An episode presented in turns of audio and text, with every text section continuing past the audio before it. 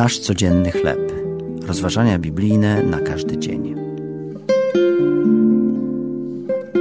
Obywatele nieba. Tekst autorstwa Emi Boucher-Pye na podstawie listu do Filipian od rozdziału 3, wersetu 17 do rozdziału 4, wersetu 1. Moje dzieci mają dwa paszporty. Są obywatelami Wielkiej Brytanii, gdzie się urodziłam, oraz Stanów Zjednoczonych, w których mieszkamy.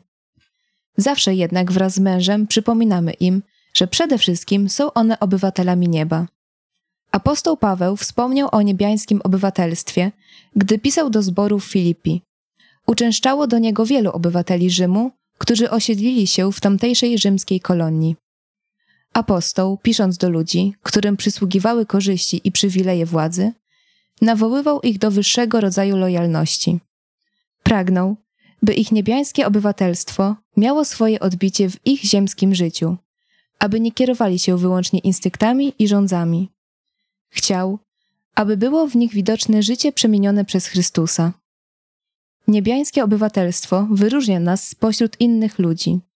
Wspólnie z mężem wyjaśniliśmy to naszym dzieciom, gdy pytały, dlaczego uczestniczymy w wieczornych modlitwach oraz regularnie chodzimy do kościoła.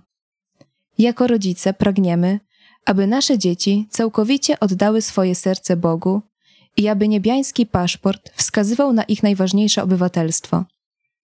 Nasza tęsknota za Królestwem Bożym może czasami sprawić, że czujemy się tutaj obco.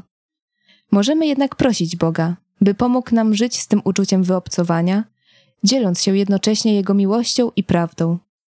Do kogo lub czego najbardziej jesteś przywiązany? Do drużyny sportowej? Do potraw? Do książek? Czy Twoje niebiańskie obywatelstwo przewyższa wszystkie inne więzi?